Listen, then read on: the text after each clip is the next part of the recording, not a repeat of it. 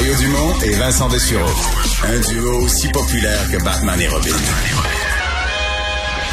Cube Radio. Une femme qui est médecin de famille en Montérégie depuis maintenant presque 2 ans. Elle a quitté la France avec ses enfants en 2020. Et ben là, songe à retourner. Va probablement en fait retourner dans son pays, faute d'obtenir la résidence permanente au Canada. Et elle est fait partie des bras là, qui nous permettent de voir un médecin. On manque déjà de médecins, mais est-ce que c'est la bonne chose à faire que d'en perdre? La question se pose certainement. Un truc qui a réagi à la nouvelle aujourd'hui, le député libéral de Nelligan, porte-parole du Parti libéral du Québec en matière de santé. Monsef Derraji, bonjour. Oui, bonjour, M. Dumont, merci beaucoup. Hein. Qu'est-ce que vous comprenez de cette histoire? Bon, en fait, la seule chose qu'on comprend de cette histoire, c'est l'échec de la réforme de l'immigration de l'ex-leader adjoint, donc c'est l'ex-ministre de l'immigration. Souvenez-vous, au début 2019, le ministre était obligé, même le premier ministre était obligé de reculer à plusieurs reprises. À l'époque, j'étais porte-parole en immigration et j'ai moi-même dénoncé la réforme du PEC, le programme de l'expérience québécoise.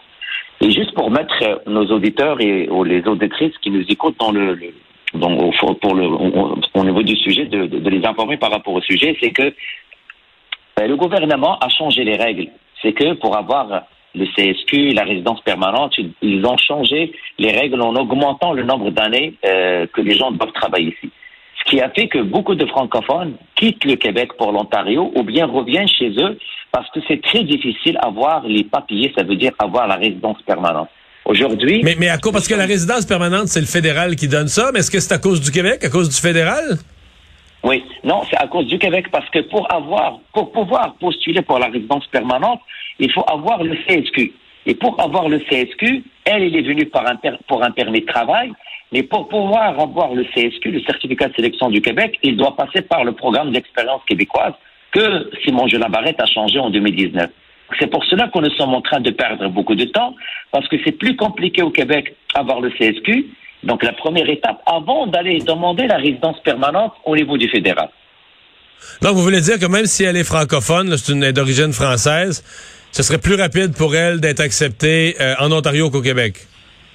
Je vous le confirme, M. Dumont. Aujourd'hui, j'ai des jeunes avec qui j'ai collaboré pendant que j'étais porte-parole en immigration, me disent carrément qu'ils sont en train de partir au Nouveau-Brunswick et en Ontario parce que ce n'est pas les mêmes conditions ni les obligations. En fait, ce gouvernement a réussi à franciser d'autres personnes ou bien d'envoyer des francophones pour le Nouveau-Brunswick et pour l'Ontario. Dans le cas du gouvernement de la CAQ, il me semble qu'ils ont insisté pour dire que l'important, c'était des gens qui soient vraiment... Il y a des compétences adaptées aux besoins du marché du travail.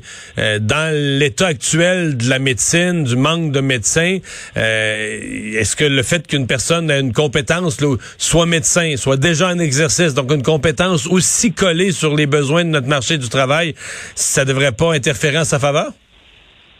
Ben absolument. En plus, c'est une francophone, médecin. Je tiens à rappeler qu'au Québec, maintenant, il y a 1 million de patients orphelins qui sont en attente d'avoir un médecin de famille.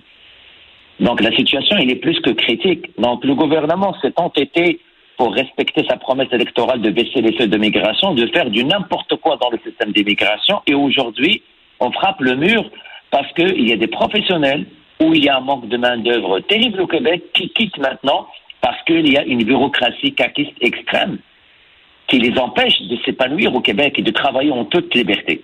Qu'est-ce que vous demandez aujourd'hui pour cette femme-là, pour cette médecin-là? Premièrement, j'espère que le ministre de l'Immigration peut agir très rapidement, changer les règles par rapport au PEC, parce qu'on ne peut pas, en tant que Québécois, accepter la perte de ce médecin de famille. Je vous l'ai dit, il y a un manque terrible en termes de médecins de famille. Il y a 1 million de patients québécois qui attendent pour avoir un médecin de famille. On doit tout faire pour garder ce professionnel de la santé, mais encore une fois, elle, on a eu l'occasion de voir son histoire, mais croyez-moi, M. Dumont, il y a des milliers de personnes qui me contactent assez régulièrement, qui ne comprennent pas pourquoi le gouvernement a changé les règles encore une fois, et il les fait fuir du Québec.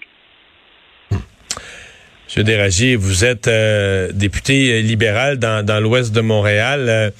Est-ce que vous êtes inquiet, vous, personnellement? Parce que les gens de votre parti sont inquiets là, de la toutes ces rumeurs, mais là, qui se confirment, de création de partis. On parle peut-être même de deux partis qui veulent travailler pour les anglophones, qui accusent le Parti libéral d'avoir négligé la communauté anglophone.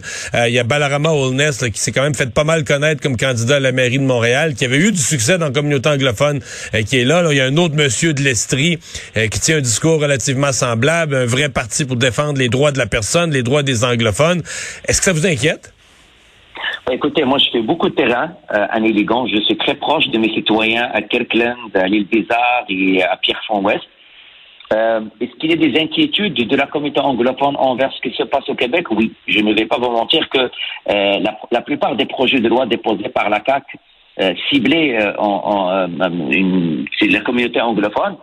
Écoutez, nous sommes dans une société démocratique. Les gens sont libres de créer les partis qu'ils veulent. Nous, au Parti libéral, on ne prend rien pour acquis. On va travailler. On est vraiment le parti qui représente pas uniquement les anglophones et les allophones, mais une bonne partie de la population québécoise qui veut adopter un changement à la prochaine élection.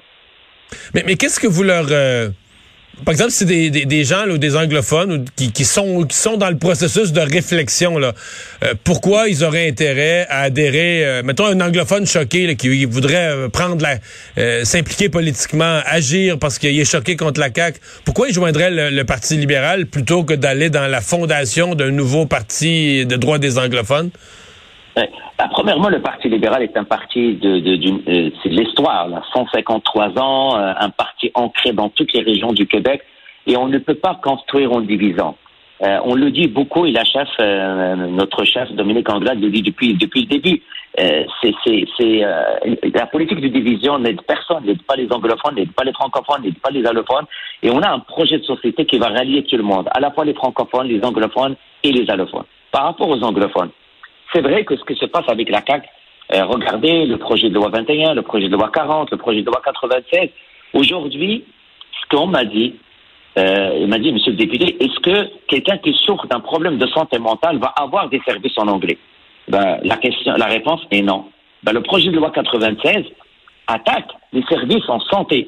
C'est hallucinant, on ne peut pas accepter cela. Donc, c'est là où, parfois, je me dis que la CAQ est allée trop loin dans plusieurs sujets. Monsef Derraji, merci d'avoir été avec nous. Au revoir. Moi qui vous remercie.